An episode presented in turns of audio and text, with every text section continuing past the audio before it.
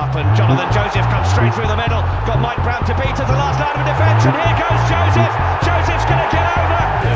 Watson goes on the outside. Oh, Watson goes magnificently on the outside. Hello and welcome to the Bath Rugby Plug, the rugby podcast by the fans for the fans, plugging the boys in blue, black, and white. My name is Gabriel, and I'm joined as ever by my good friend and fellow Bath fan, Tom. Tom, how are you? Very good, yeah. A few weeks and a, a, another season um, on the cards already, G. Looking forward to it. Yeah, so am I. And um, whilst Bath have not stocked up with uh, reinforcements ahead of the new season, we brought back an old favourite ahead of the new season, rejoining the podcast today from season one. Charlie, great to have you back on. How are you, mate? Yeah, very good, Gabe. Uh, good to be back. Obviously, like all of the best uh, New Zealand rugby players, I, I took a sabbatical off to Japan, but now I'm back to you know get the wheels back on there uh, on the road. But yeah, good, good to good, good to be back. It's great to discuss all it's great things with to you. be back, Charlie. But you know, it's all started to go quite well since you um, since you were last on the podcast. So uh, um, I'm a little bit concerned as to what this season has in store. Now you're back with us. And you need yeah, to get, maybe I'm. Uh, you need to get in on the podcast No. in Movember as well, mate, because me and Tom are sporting some pretty nice Movembers. But you, you know, you need to get on the bandwagon. Oh, gee, I didn't. I, yeah, no, honestly, I, I, I, I, I, I tuned in and almost had to turn it off. Um, seeing those god awful. I didn't faces, notice yours but yeah. there, G. I might have to go on uh, full screen. But is that the full 15 days growth then? Is it? Yeah, no, it's not quite Merv Hughes, is it? Um, or trying to think of a famous rugby player with a moustache. But um, yeah, doing my bit and uh, certainly saw a few interesting Mm. efforts from the England boys at the weekend as well. Um, but yeah, as you said, Tom, new season upon us. Only six weeks since um, the end of the previous season, the semi final defeat against Exeter Chiefs. Um, and yeah, it's all come on pretty quickly. And I think we promised at the end of last podcast, Tom, that we would do a review of the season. Um, we kind of missed the boat on that. We were doing so many podcasts towards the end of last season. I think kind of we really wanted to have a little bit of a break, come back uh, refreshed. Um, but I think it's good idea for us to kind of touch on last season a little bit. Um, and why not kick us off, Charlie? Give us kind of your overall thoughts on how last season went for Bath and, and kind of how you assessed the, the campaign. Yeah, I mean, like the first like, half of the season, if you like, was kind of just standard Bath. It was a bit stop start. We couldn't really catch rhythm. But you know, after after the rugby restart, after the lockdown, um, you know, we we had a we had a good gig when we pulled it all together, and I think kind of show waiting for for such a long time is to actually get a full strength Bath team out because we had everyone that kind of was able to get over their injuries, get everyone together and yeah, we just all full steam ahead, which was yeah, which was which, which was great to see. But I mean, you know, it was ultimately like we obviously fell at the final hurdle uh, against Saracens, despite you know we did obviously sneak in through the back door into the top four, which was great. But kind of the big disappointment was not being able to turn over Wasps, a kind of a, a crippled Wasp side when we can really like stick the knife in um, uh, at that game at home, and that's kind of what ultimately let us kind of miss out on actually fully deserving our place in, in, in the top four, if you like, because ultimately it was a fifth place finish. But um, you know, I think uh, we've definitely got a hell of a good squad when when it's all clicking, and um, hopefully we can just bring that through into this season. Yeah, it's it's, it's nice to um, it's nice to hear your perspective on it because I think we've um, you know the the podcasts and the games are coming so thick and fast. I think we were um, driving ourselves a little bit crazy. It was some roller coaster towards the end of that um, that last season with those two fantastic five point victories against Sale, against Saracens when we conceded 13 points in 13 minutes or, or whatever it was, um, and then obviously brought to, to quite an abrupt end by um, you know a, a far better Exeter Chiefs side on the day. But I think you you know you you hit the nail on the head. We we showed some promise in the last two months, and you know we, should remember that that second part of that season was only you know a two month period, so very short, sharp burst. We showed glimpses, I think, um, of the quality that we showed back in our um, you know the the period we was referred to the 2014-15 season. Um, however, you know we did have everyone fit, um, as you say. Um, you know, we had all our international quality, of which we lose so many. We had all our, our international stars playing at the same time. Um, so I go into this season, G, with a little bit of trepidation. You know, on the one hand, um, I think we are building something. You know, the, the recruitment's been great. Um, I think the coaching staff look to be working really, really well together.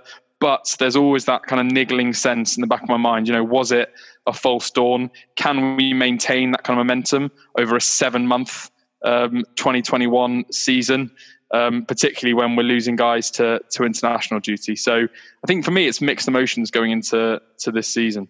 Yeah, I think we were fortunate, weren't we, in that kind of last two months? Because yeah, we did have all our players fit, and we really did avoid any serious injuries.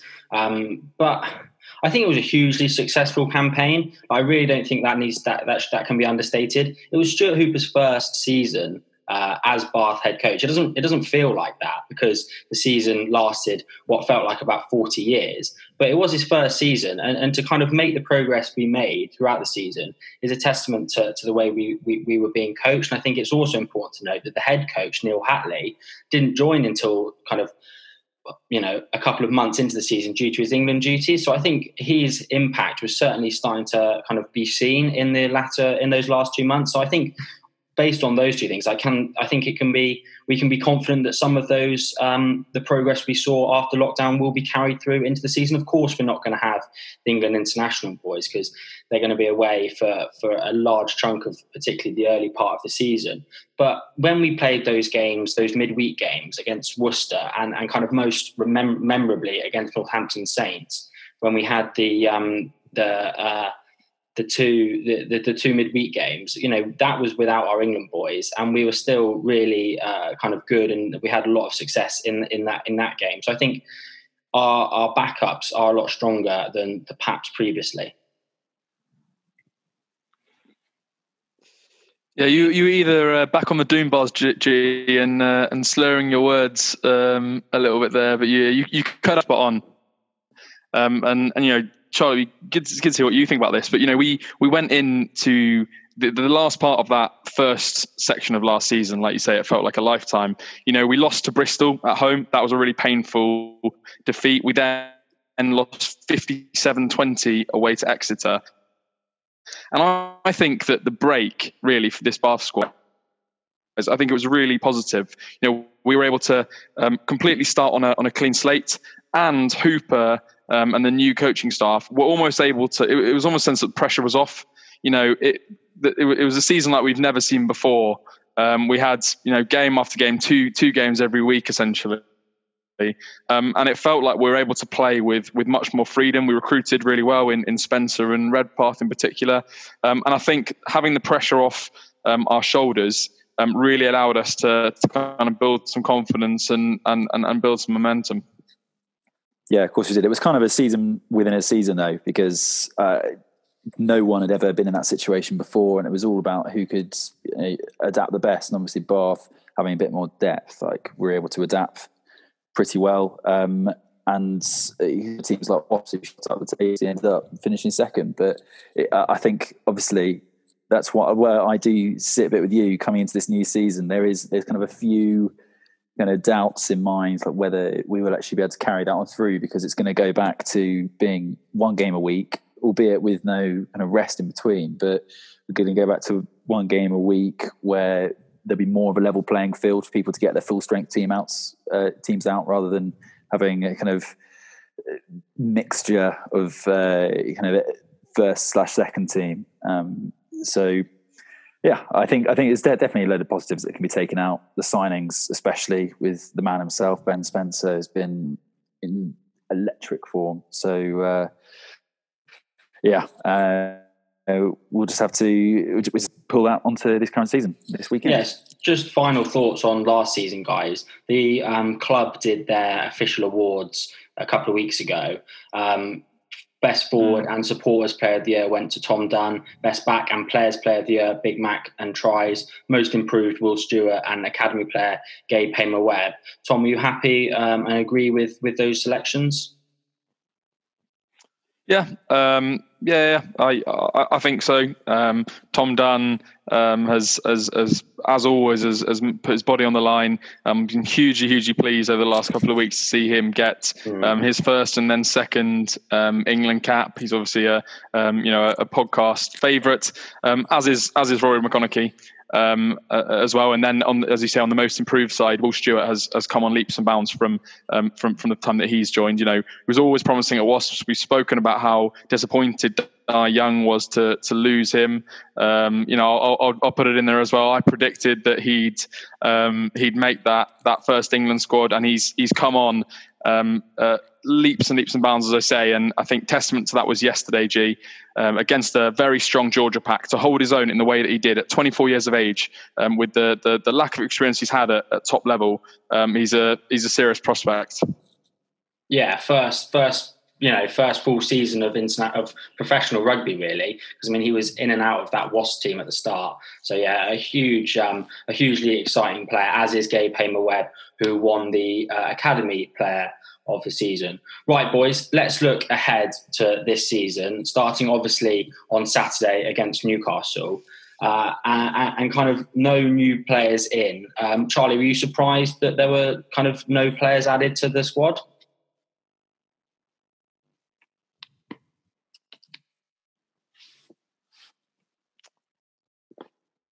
Sorry, mate, you cut out there. I I don't know what the question is. Oh, sorry, were you surprised that there were uh, no new players added to the squad?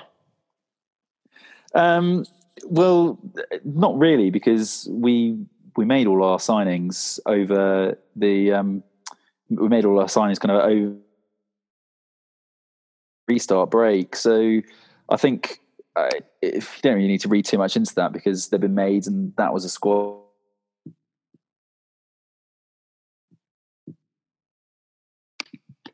apologies, we had a couple of um, internet issues there, but we should be uh, back on track. Um, so, Charlie, talk us through uh, for the second time you know, your thoughts on uh, whether you were surprised or not uh, about Bath not strengthening their squad at all. The beauty of uh, of, of, of Zoom podcasts, but yeah. Um, I, so I'm not like really surprised um, the fact we haven't brought anyone in because we already had during the during the kind of restart period where people's contracts are up. So that was our recruitment for the 2020-21 season. So uh, it's kind of already been done. Um, but I am surprised uh, that no extra 10 has come into the squad. I mean, we saw a glimpse of Orlando Bailey, obviously, um, uh, from the academy.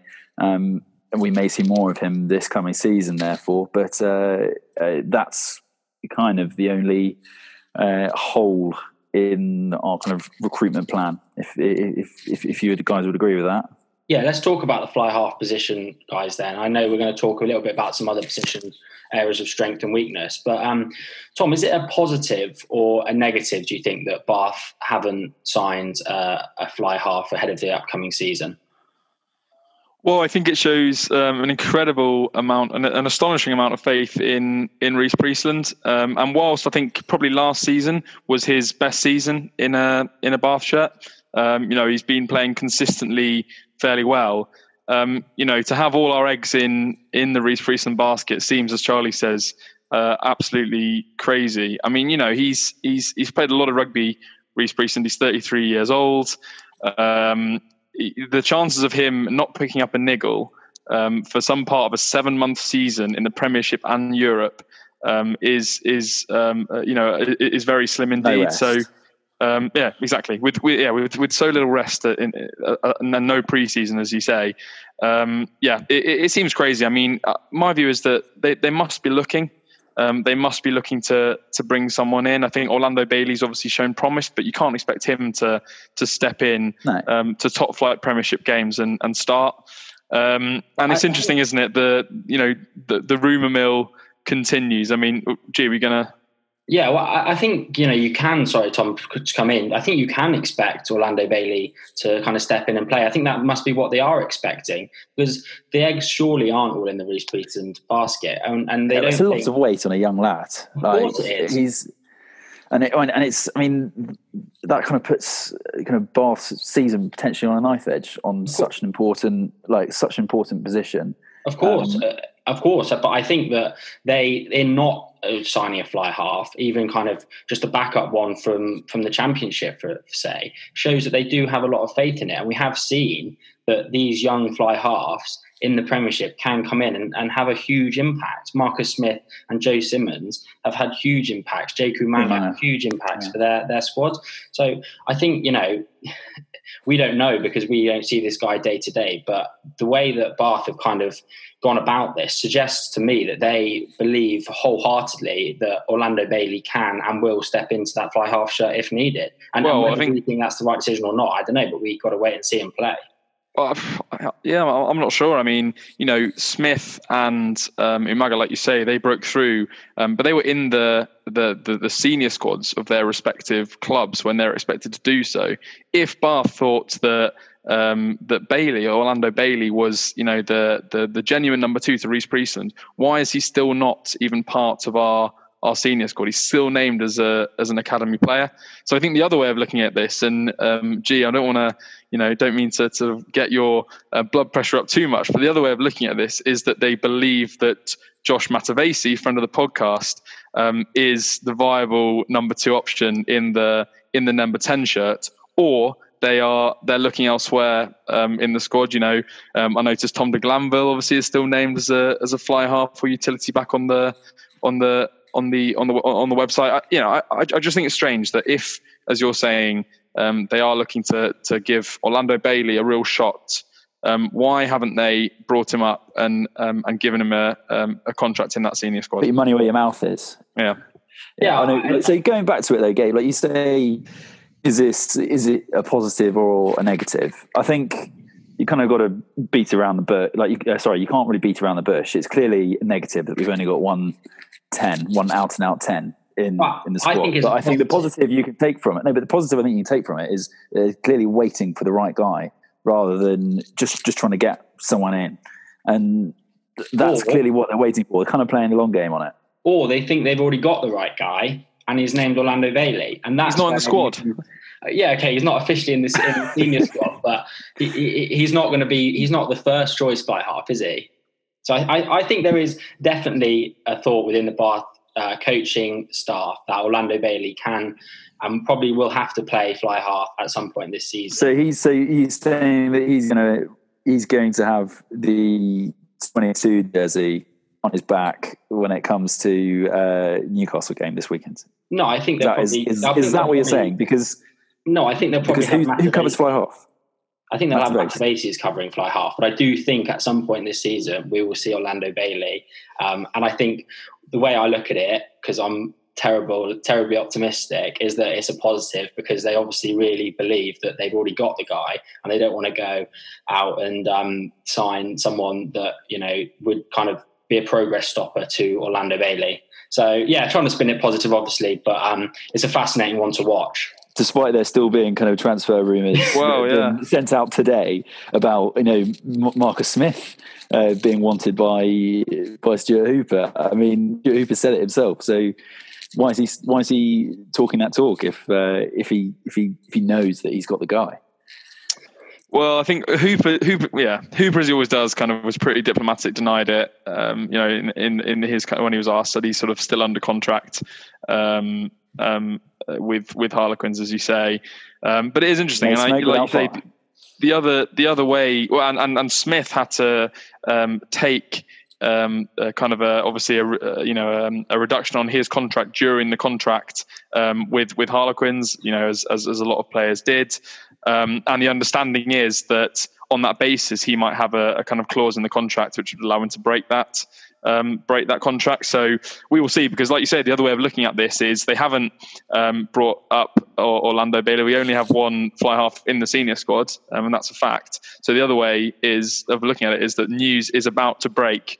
Um, and you know, it could be it could be um, names in the hat, boys. It could be, who what is it? Gareth Anscombe we've had, Andre Pollard, Danny Cipriani, Marcus Smith. For the, um, for take the record, pick. For the record, there is absolutely no way we will sign Marcus Smith before this season.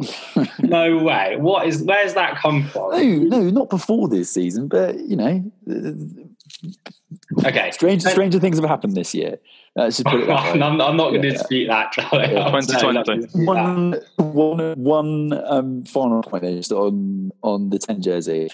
Obviously, um, you know, Rhys Priestland is is uh, his kind of form goes, uh, you know, it's boom and bust, if you like, and he's been booming uh, certainly since the restart. And Tommy said it's one of the best seasons uh, in a bar shirt, and I think that was great. But do you think that was also partly to the fact that he just been fully handed the reins, and that's what the, ever since Ford left, I think we've we've always had kind of we've never really known who our first choice ten is. So I think that is also a positive way to look at it. That mm. he's he's he's he's got the reins. He's not always looking over his shoulder to see if if Freddie's going to steal the jersey. And then when Freddie comes in, he's looking over his shoulder, and none of them can string any form together. Yeah. So that that is a positive. Yeah, he's always he's always been the safe bet um, uh, with a Mercurial ten as the alternative with Ford and Burns, like you say. But he he seems to be going better. But you know, he's as I say, he's 33 years old.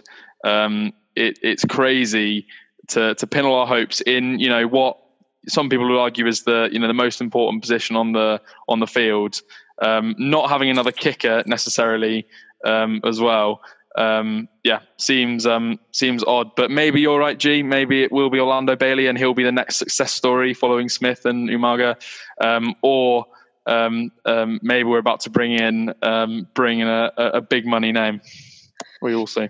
Yeah, we will see. And I think just finally to finish this off, I think it's also helped that he's got kind of the best scrum half in the league playing inside him. I think that was a huge part of the success he had, certainly post lockdown.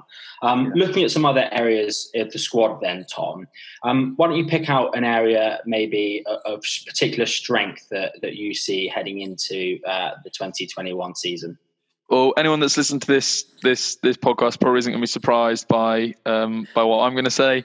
Um, but yeah, it's, it's the the the front row's been um, been great this season. Um, I think the you know the, the, signings that we made, the the three guys, three young guys that we brought in prior to the the the start of last season, um, have have have been have been brilliant and come on leaps and bounds, as I've said. Looking towards the end of the season, you know, we we struggled in the scrum against Saracens and and Exeter, um, but I do think those are anomalies. Really, you know, the um, game after game, week after week, um, the, the volume of um, um, uh, minutes of rugby that those, those guys were expected to play, um, I think started to take its toll. But if you look at the squad going forwards, you know, Barno, um, Lewis Boyce, and, and Vaughan, I guess, on the loose head side, uh, Dunn, Walker, and Batty, and then Stuart, Judge, and Thomas. Um, that is a, a, you know a front row selection choice. Um, that um, I think will be very difficult actually for for Stuart Hooper when they are all fit. Um, and I think you know um, any club would be um, um, would be very envious of. So yeah, I think continue to have real, real strength and depth in in in that area, and I think it will continue, as Hooper said, to be kind of the the cornerstone of our game. Look to dominate teams at set piece and and, and maul time, and and kind of play off the, the the back of that strong foundation.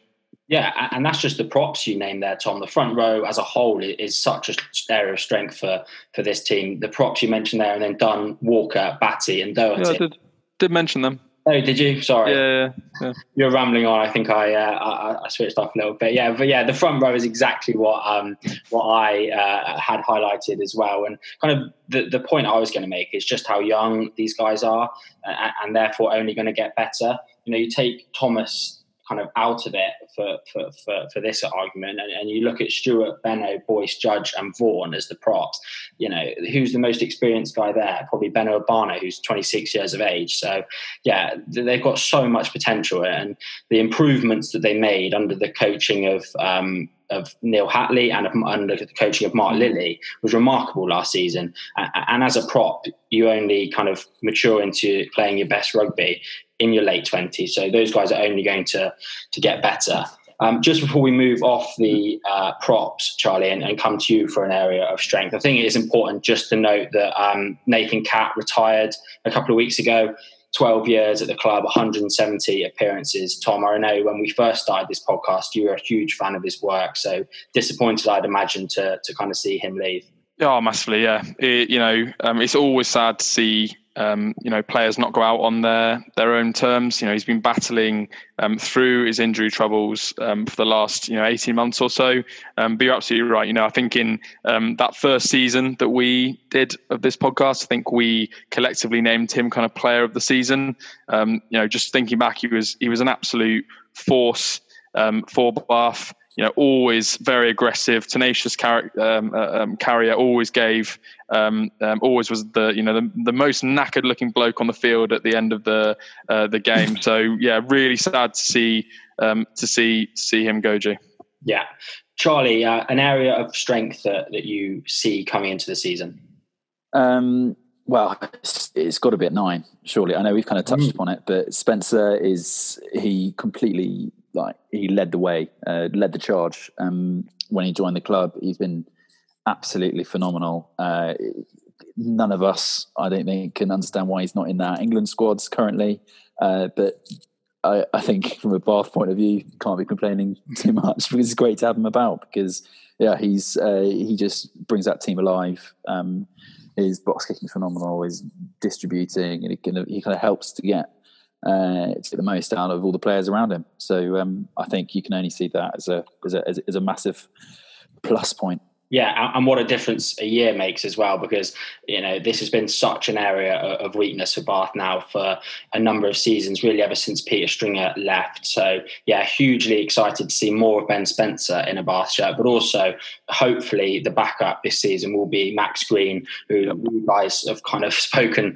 I think we've spoken more about Max Green than almost anyone else, and he's barely played any rugby since we started in the podcast. But um, yeah, hopefully he'll he'll kind of stay injury free this season and prove that he he's kind of the second best scrum half in in that squad. So yeah, scrum half for a change certainly does look like it's going in the right direction. And if we do have to play uh, a young guy at fly half, like I potentially imagine we might, then. Um, having uh, having a, a, an experienced head like Spencer inside of him will be uh, hugely positive. Um, moving on, guys, to kind of an area of, weakness, perhaps, uh, and I'll kick it off. Uh, and I think, I think I actually found this harder to pinpoint than I have in usual seasons, in, in, in seasons gone by. Sorry, because I think that, that there are depth uh, in all positions, which is a, a, testament to the recruitment of the coaches and, and the recruitment staff over the past few seasons. The only area I kind of worried a little bit about was just depth at number eight. So I think we can kind of almost assume we'll see very little of Taulupe Faletau this season, and therefore we're kind of relying. That hasn't changed. Well, exactly.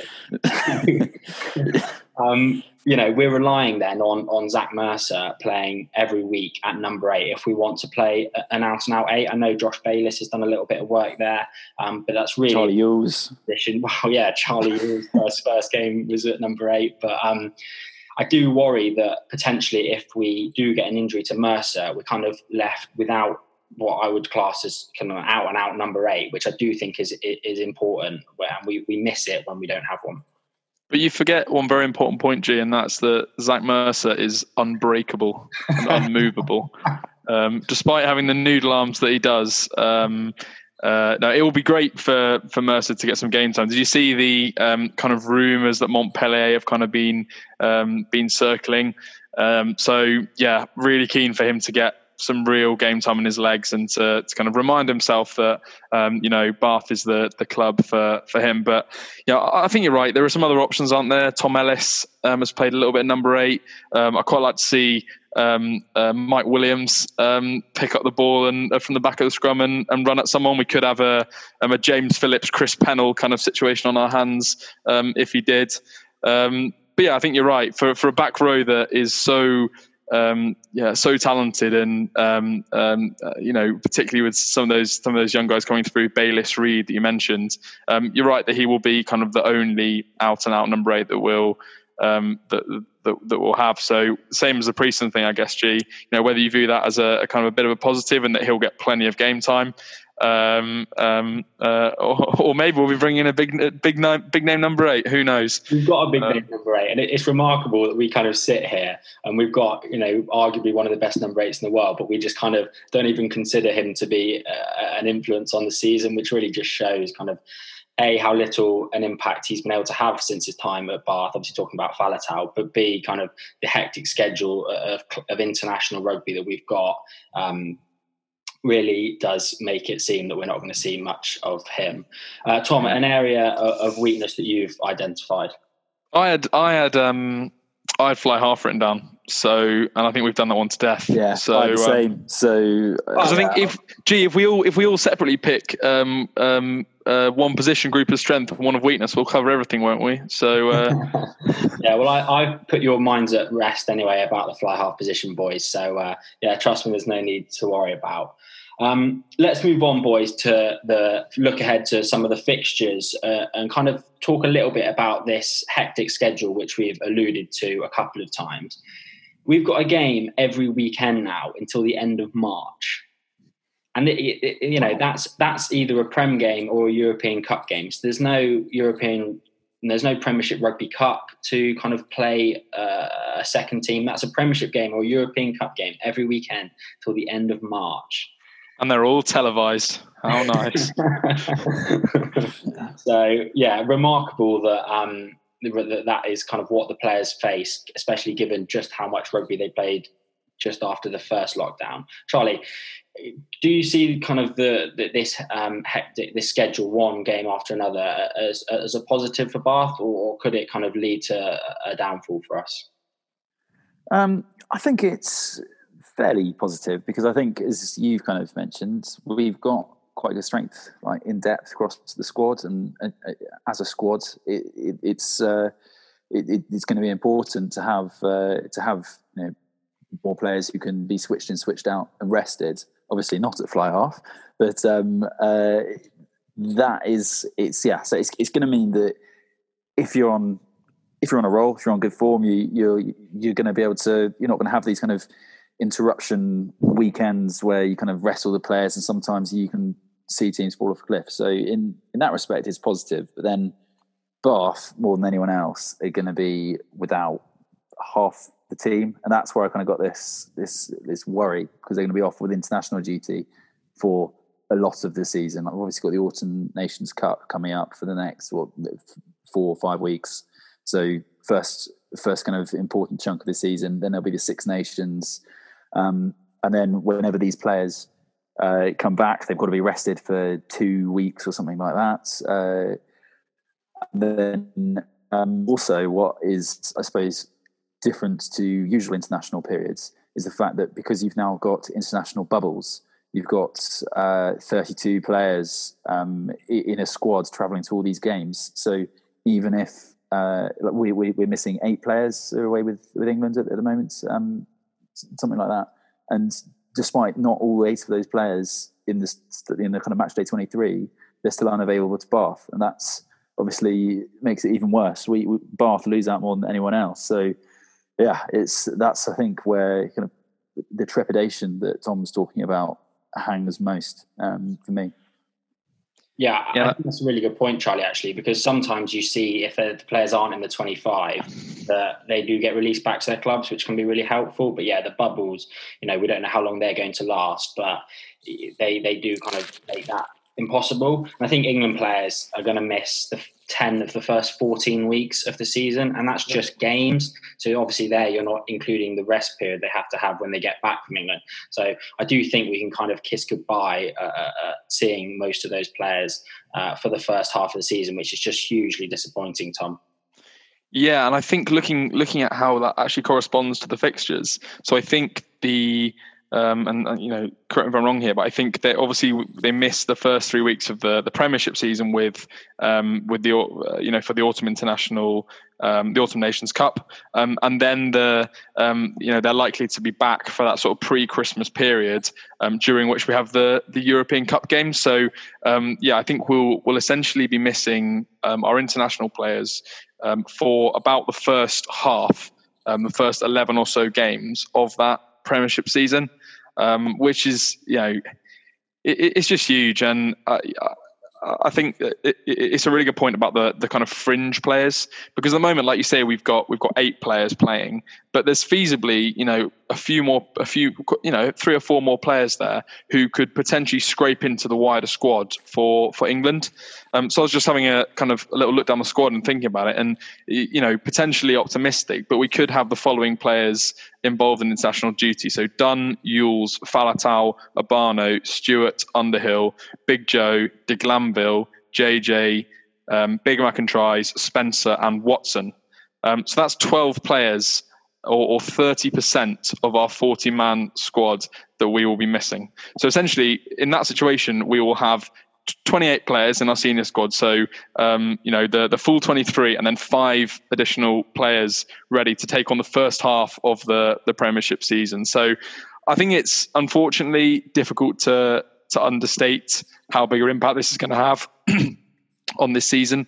Um, and I don't know, from, from my point of view, it leaves me in a bit of a difficult position because I'm a Bath fan before I'm an England fan. Um, and that is why I like, obviously, uh, you know, feel immense amount of pride for these guys when they get their England caps. But when Eddie Jones is for some reason not picking Ben Spencer, not picking Ruaridh McConnochie, um, you know, refusing to to to, to put Cokanasiga in the in the starting squad, for example, part of me um, is a little bit relieved. And I, I, don't know if that's the wrong way of looking at it, boys, but um, I, I think that is really Eddie Jones um, is the the key man for Bath this season, essentially. Charlie, you're sporting a, a, lovely looking England shirt there. Mm, very nice. Um, what are your thoughts on that? Um, yeah, yeah, I'm in complete agreement. Like, uh, it's it's it, it's going to be hugely influential in our season. How I perform, like, uh, there's names that Tom reeled off. None of them are. They've all been involved like, this year. So, uh, yeah, it's it's it's it's just worrying. Um, and just, just uh, because Beeson doesn't make a remarkable return for Wales, then then we really are a spot yeah. Christ. How would it go? Do you reckon? So I was just thinking about this. Like we say we're short, and it gets it really shit hits the fan massively. So do you reckon it's Priestland, Bailey, Matavesi? Um, you know, yeah, you could get a situation where you know you've got four scrum halves in the squad. Which of those guys is going to be like, right? I'll do a Conor Murray as Conor Murray did on uh, um, at the weekend. I'll step up into the um, the ten shirt. Probably Ben Spencer could probably do it, couldn't he? Yeah, he, he could do anything he puts his mind to in a Bath shirt. But I do think Cam Redpath could play ten. I, I still believe that he when I when I watch him play, he's got the attributes to play fly half. So I do think he could do it. Spencer could probably do it. Um, and, Big Mac and tries. You know, what can't he do? So he could probably do it as well. So will will, uh, will um, Big Josh Matavesi potentially be off with Fiji? Uh, I don't think so. I don't think he's in the squad. Is he not? Well, they've all got COVID, haven't they? So maybe he'll get a call up. exactly. He's not. He's it's certainly not far. No, the way he's playing as well. yeah. So we really will have no one. Yeah, I, I think a couple, right. of dummies. It's so difficult to kind of understate just how like vital that is. Um, but you know that's been a problem that the, the, the club have been aware of for, for, based on their recruitment. So hopefully uh, we'll get a bit better luck with injury this season, and that will kind of counteract the, the, the issues we've had in this past when it's been a combination of injury and England call ups. But um, luck's going to play a huge yeah. role. Yeah, I, I guess. I, I guess the players, the players are so well rested, aren't they? So yeah, we should be should be fine as far as that goes. Um, lastly, then, boys, uh, on this, the Premiership Rugby um, decided uh, a couple of weeks ago that they um, weren't going to allow postponements in games. So, if you do have an outbreak like uh, what happened at Sale at the back end of last season, it will be a, a, a 20 nil defeat, five points to the other team, obviously, no points for yourself. Um, I don't think there's really anything to, to, to kind of analyse here, but I think it's important just to point out that you know that could come back to, to, to, to, bite us in the bum as well. So um, yeah, that, that section of the podcast probably wasn't the um, most positive uh, aspect, but yeah, I guess the, the reality of, of, of, maybe Bath's success last season is kind of now starting to um, take its toll on the squad. Part of the hectic schedule, as we've touched on, boys, is the European Cup. Um, Charlie, you have been tasked um, with explaining how this European Cup uh, works. So, um, what floor is yours. shambles. Yeah, what a shambles this this competition is. It's yeah. The last thing we need is is an immensely difficult competition to understand how it works. So I've I've done my best. I'm not sure that uh, I entirely uh, understand it still, but uh, I'll try to give it kind of a, a brief explanation uh, where possible. So basically, uh, all of the teams, the top eight teams from uh, the top 14, the Premiership, and the Pro 14, have all been seeded um, kind of one to eight um, based on where they finished in the leagues. And then they've divided those teams up into two pools Pool A, Pool B, um, each with 12 teams in them.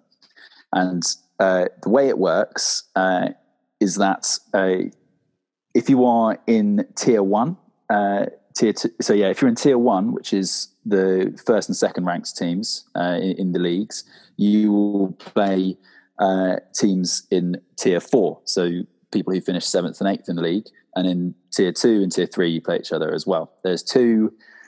There's two games, one home, one away, uh, and you will uh, sorry, there's there's there's four games that you play against two different teams. Uh, you have home and away fixtures, and uh, you play people who uh, are within your tiers but not in your league, and that's the way it works. So everyone plays different teams. It's not the same kind of four teams or playing against each other, if you understand. So uh, Bath uh, are up against La Rochelle and Scarlets, which is isn't a bad uh, draw.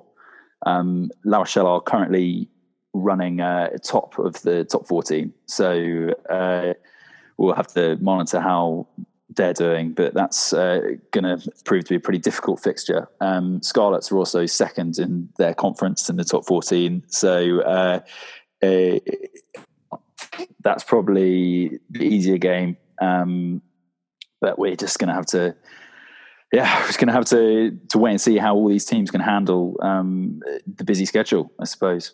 Yeah, so once we do those four games, then I think it's split in half. Then, isn't it? Champions Cup and Challenge Cup, and then you play quarterfinals of those competitions. Yeah. Yeah, yeah, so it's then it's then uh, it's two-legged quarterfinals. So uh, yeah, sorry, I should have gone on to explain that um, yeah, if you if you finish in uh, the, the, top four teams in each pool will go through to the quarterfinals, uh, home and away quarterfinals, and then it's just a straight uh, semi-final shootout. Here is the other interesting part, though. I believe that um, uh, if you finish fifth to eighth uh, in your pool, you then go through to the, the round of sixteen in the European Challenge Cup.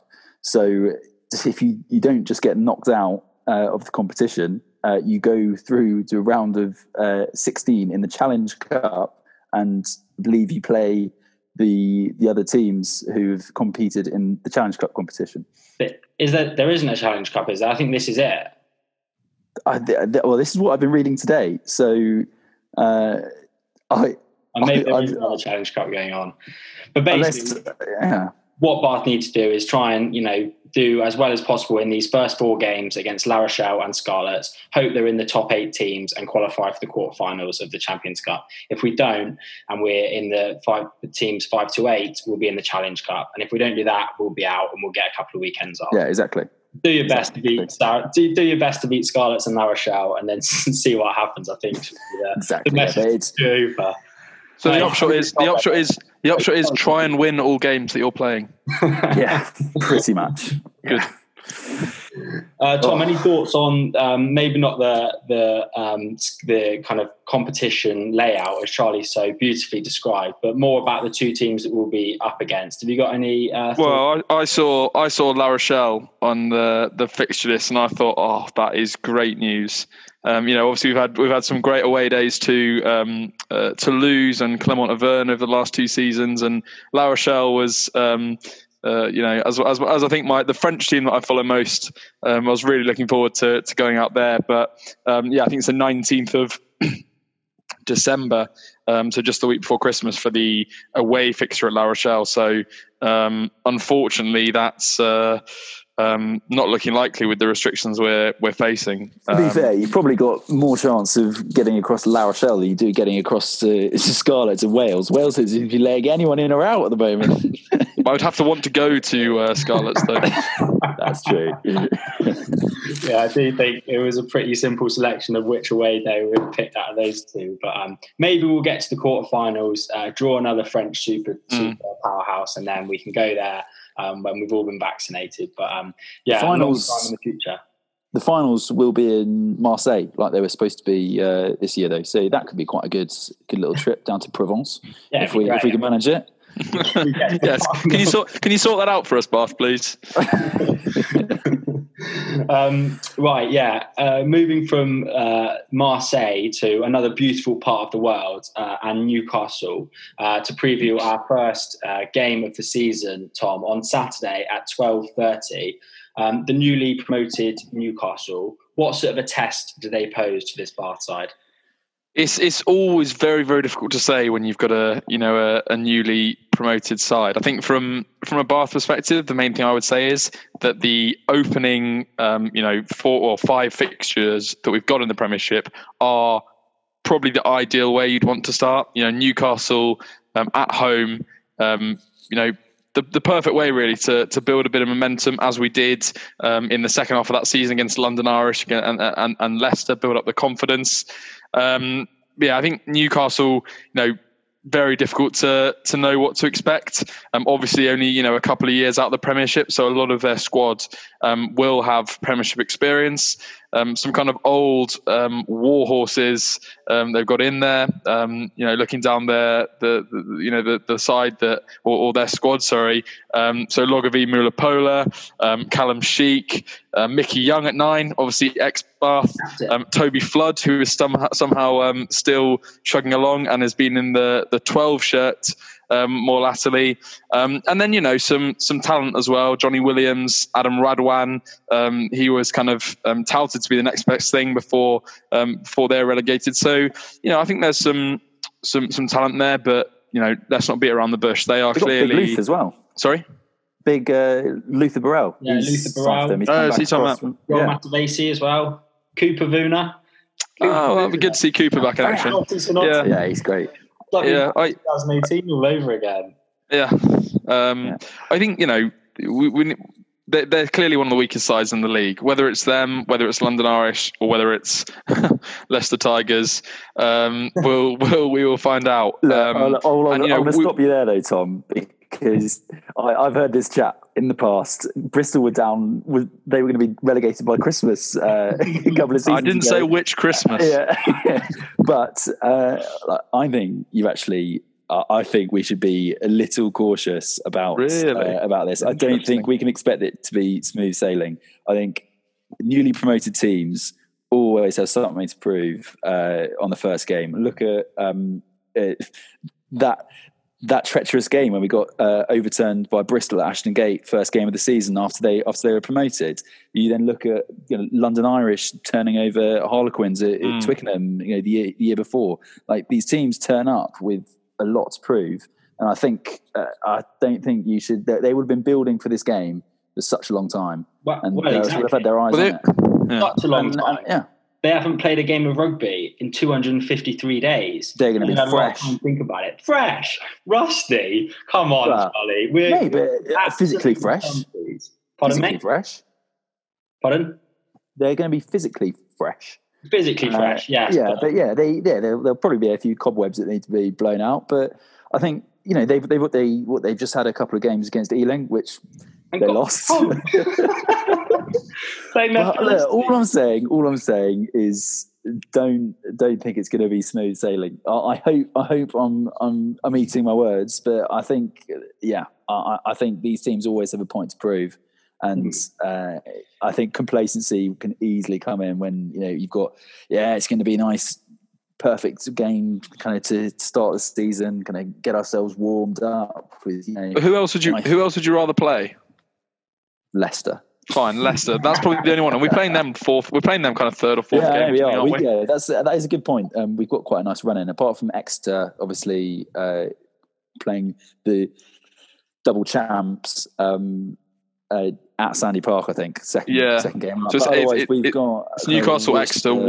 Worcester. Oh, gone. Yeah. Well, no, you, you, you talk me through it. I'm just going from Well, memory. Well, so it's, it's, it's yeah, it's Newcastle at home, Exeter away, um, Worcester away, and then um, the European Cup games you mentioned, and then um, London Irish at home and Leicester away. So that's it. That's a nice, pretty ideal.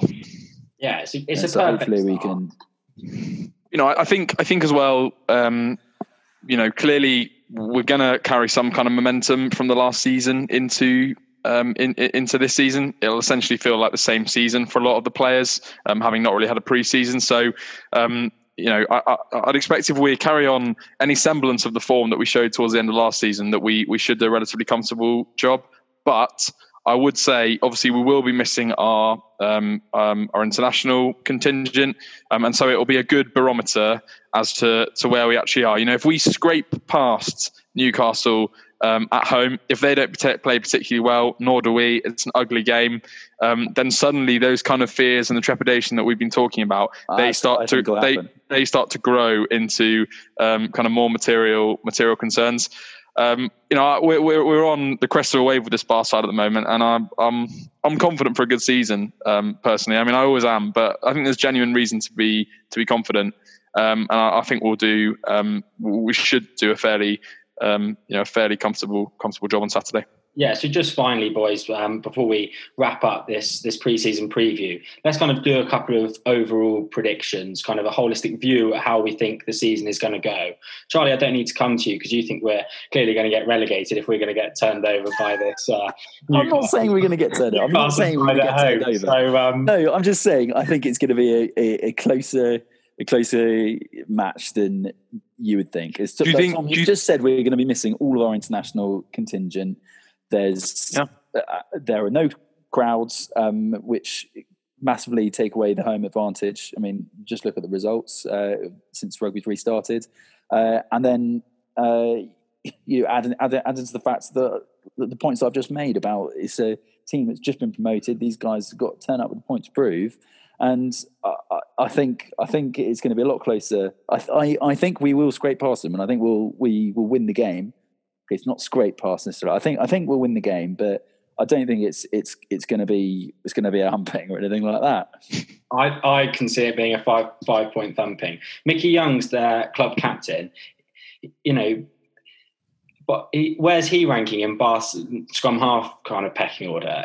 I just think yeah, horrible. it- yeah, there's a there's a there's an aspect of being fresh and kind of having this game in the diary and you know wanting to make a statement and all this. But at the end of the day, this the, the, the quality between the two teams, even without our international, is, is vast. And, and if Bath don't put a really strong five point uh, win on on Saturday, I'll, I'll be extremely surprised. Extremely surprised. How many times have we said that that we're you know we're we're better on paper and then we we slip up? But I do think Um, we've kind of started to address that and become more consistent uh, past lots. And I understand that we had our, our, our England guys um, playing for us, but I just think that this side is a different side to the one kind of of a Yeah. team ago. And I really am confident of, of beating Newcastle on Saturday. And I'm confident of a good season, guys. Um, and, and kind of let's do some um, kind of predict maybe a couple of, of, of, awards that will be given out at the end of the season. Um, Tom, why don't you give us an idea of who you think uh, will turn out to be Bath's player of the 2020-2021 season? Yeah, th- th- this is a tough one because I think you have to look past potentially some of the guys that, that won the awards for this this season gone by. Um, some of the you know big names that obviously everyone's aware of because of the the the, the international clashes that we've we've spoken about. Um, there are two players, guys, that I am really looking forward to to seeing. I hope remain injury free. Um, first one in the backs, first one in the forward. Sorry, uh, Miles Reid, who um, I've been a huge fan of um, since he um, came through into the senior squad. Has been playing. He's obviously picked up an injury last season, which was a shame. But I think whenever he's um, on the pitch, he seems to be everywhere, um, and not just because he, you know, he stands out with his um, with his uh, orange hair. Um, but um, yeah, so hugely looking forward to seeing him. And then the other one is Cam Redpath, um, who I actually think will be our our player of the season. Um, seems to be um, um, not quite yet on Eddie Jones's his radar, um, which is great from a Bath perspective. Allows him to kind of develop into the 12 that he's shown. He has so much promise. Genuine distributor of the ball. Um, a real perfectionist, as as Josh Matavesi was was saying to us, um, and just looks an absolute class act. So um, I'm going to go for for Cam Redpath, G. Charlie, who who who would you think is going to be our player of the season come the end of the season? Well, like uh, yeah, there's uh, as, as, Tom says, someone probably slightly uh, not the kind of main names, like you said. Although I do think if he continues his form that, that he's been showing, Ben, ben Spencer is is just, he's, he's he's got to be in that conversation coming into the season. I'm sure, provided he doesn't get swept off with England, because um, uh, it's, it's, it's going to be a player who's who's, who's around. Um, so yeah, I think hopefully Ben Spencer won't get nicked by Eddie, and um, uh, I, yeah, I, I, can't see past him. Yeah, I think that's fair enough. I, think it's it just shows, doesn't it, kind of the impact of the the signings we made at the, the midpoint of last season. Kind of the two guys you've highlighted, Redpath and Spencer, two guys that you know weren't in the the club a year ago. So yeah, we've spoken about the recruitment a lot. I'm going to go somewhere else, boys, and I think I'm going to go for Beno Obano to be our player of the season. I think he's just like we've we've all said, just on the edge of England radar, which is perfect for Bath. Um, and he's 26 years old now. He's not really had a season where he's been 100% injury free, but pretty much saw that last season. And we saw how much of an impact he can have and just the trajectory the guy is on. Um, he, he's a fantastic player. And I think he's going to have a huge, huge season under pressure from Lewis Boyce, who's also making huge improvements. Um, yeah, I, I, really am anticipating uh, an exceptionally strong season from Beno Obano. Um, and if I was to throw a little surprise package out there at you guys, obviously Landy Bailey is going to be uh, the Lions starting fly half, but um, Darren Atkins is a guy that we've had on the podcast before, and I do feel like he's a little bit of a forgotten man. Um, he, he's an extremely exciting prospect from the academy, playing fullback or wing. Um, just hasn't played any rugby in a long time due to injury. So if he can get on the field, I think that's someone that is definitely off Bath fans' radar, but I think will be on the radar provided he stays fit come the end of the season. He's, he's, he's still recovering from two broken ankles from Cheslin Kolbe, isn't he? Yeah. has Still, been about which, which, which, yeah, which, which is nothing to be ashamed about. yeah, it has yeah. been about that long since he played. It seems like he did have something about that severe. So yeah, certainly someone but, to watch. No, that's that, that's uh, yeah a fair shout. Uh, one surprise package I would chuck out there We've seen the wonders that Big Mac, uh, Ruaridh McConnochie, oh, has, you're going, has, has, brought. I've got this one, brought, mate. You got it down. yeah. Our, our, new England seven star that has been signed, Will Muir. Um, don't know much about him, but uh, I guess that the best surprises you know nothing about. So uh, I just know he's he's he's quick and he can score tries. So uh, hopefully he can be brought through the ranks by uh, by Rory and um, uh, we'll have we'll have two of them in the backfield. Uh, yeah, I was. Um, I, had the same thing noted down, Charlie, and I was. I kind of watched some highlights um, um, of, of, kind of his uh, some of the tries he scored at, um, uh, for England sevens, and he looks like a really um, powerful runner. I think they call him the horse um, for, for, for for obvious reasons. Well, not for, not for, obvious reasons, but um, um, for his speed and power. Um, and yeah, he, he looks a prospect. You know, he he, he, was he was. Um, I can tell he's going to degenerate quickly if I don't get off this. So, um, uh, kind of a Luke yeah. Charteris kind of way. But he was England Sevens uh, Player of the Year 2019, only 25, so kind of coming into his his his peak. Um, yeah, you know, and with kind of Jay with uh, uh with McConnochie, Cokanasiga, um, potentially Big Mac himself away, um, he might be thrown into the mix earlier than than we expect. So yeah, yeah excited to see him get a run up.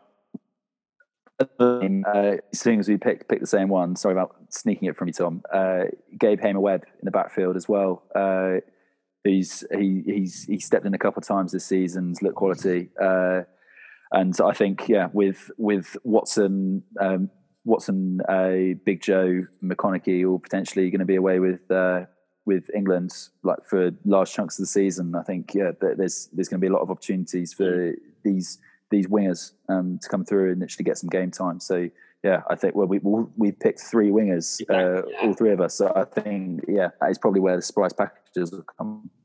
Yeah, I mean, it does seem like there is a, an, an, opportunity for some one of those guys to step up and make uh, a Roy McConnochie style impact. Finally, then, boys, um, final standings prediction. Charlie, you're back. Um, lead us on. Yeah, I think uh, we've got our sights firmly on top four, uh, and I think we'll be um, fighting for best of the rest behind Exeter. Um, so yeah, I, am going to hope for a kind of third third place finish. Hopefully, we're not. It's not coming down to the final the final round of games. Um, uh, yeah, so I, am going to say third. Uh, I think when we get there, it's uh, we, yeah we we've got a pretty pretty formidable side out. Um, yeah, it's just there's a couple of question marks uh, over what this kind of COVID schedule back to back to back is is is, is going to throw. Yeah. Hmm. Um, but yeah, Tom. Yeah, I think you know, looking looking at the league last season, it was a bit segmented. Obviously, Exeter were, were dominant. Then you kind of have this pack um, with Wasps, Bristol, um, us, and Sale, and then kind of Quins, etc. And then obviously Leicester and, and London Irish at the bottom, um, kind of really struggling. Um, and I think you're right, Charlie. It, it's going to be about how um, we can finish in that kind of pod of those those four teams. Um, unfortunately, I you know I do think that we're going to be the worst affected um, by internationals. You know, Wasps will lose a few, Bristol don't really lose any, um, Sale will lose a few. Um, so yeah, from, from that perspective, I think top four has got to be a must. You know, you've got to um, do the same or better. Um, but I think that will be the the target. And I think if we again can can get into that um, semi final place, I think that will go down as a success for Hooper this year. Yeah, I think things out of our hands are going to play a huge impact yeah. uh, on this season. So England injuries and COVID are all going to have a mm. huge impact on the season. So you can't really predict that. Uh, uh, and kind of taking that out of the the question, I, I think we can get second place, lads. I really do. Exeter are, are far and away the best team in, in Europe in the league, uh, and it's a bum fight for the rest. And I genuinely think that we're kind of on the trajectory to to be that second place team. I think some things are consistent when when carried over from one season to the next, and I think set piece, particularly scrum scrum, um, having a good front row, having a good set piece, and being well coached in those areas is something that can be carried over from season to season. Uh, uh and based on that, I really do think we've got a great chance at second place. Um, so yeah, that's what I'm going to predict. And, and the start of the season is going to be key to that. We've got to get off to a really good start because the, the, the kind of strength of schedule at the start is just so so easy. So yeah, Bath second, Leicester down, um, and we can all have a, a, a good end of season party when that comes round. Any other points? Any other points, boys? Um, I just wanted. I, I think uh, the only other thing I was going to mention was, do you guys see the news about um, Michael Lipman? Oh yeah. And not to not to bring you know and end on a kind of a down note, but um, yeah, really sad news um, of his um, um, you know uh, obviously a, um, a, a player. Uh, I remember sort of going to watch Bath in the early days, kind of 2005, that kind of um, uh, that, that kind of point in time. He was captain, um, you know, really good leader in that that side during that period. Ten caps for England as well. Um, but yeah, there was an article I was reading. I think was fairly well publicised with him having being diagnosed with dementia um, at only the age of, of 40 um, yeah, after kind of sustaining around 30 concussions during his playing career. So clearly, you know, incredibly sad news um, for for all all Bath fans. Um, you know, I think it, it's really starting to show the impact, as we've seen in other sports, of the kind of increased intensity of, of rugby.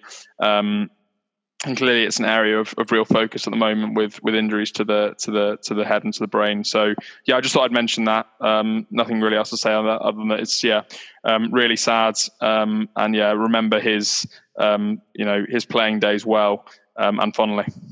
Yeah, for sure, Tom. Kind of something to to think about when we talk about um, player safety uh, going through the season. Um, Charlie, thank you so much for, for coming back on. It's been great. Uh, a little bit um, rusty at the start. That was probably more my fault given my uh, terrible technical performance at the start. But um, yeah, things got back on track. And yeah, great to have you back on, mate. Ah, great, great to be here. Thoroughly enjoyed it, boys, and hoping for a very positive season for the Blue, Blacks, and Whites. Yeah, thank you very much for listening as well. Tom, thanks as ever for joining me. Please hit subscribe, follow us across all social media at Bath Rugby Plug. If it is your first um, time listening, then then welcome and do follow us there. And if you've listened from the start or whenever you started, please just leave us a review um, on iTunes. Leave us five stars if you are enjoying the podcast. And most importantly, get in touch with us throughout the season um, with your thoughts. I completely forgot to, introduce um, some comments from Twitter this episode, but I will do that going forward. So do get in touch with us with your thoughts. And most importantly, stick behind the boys through thick and thin.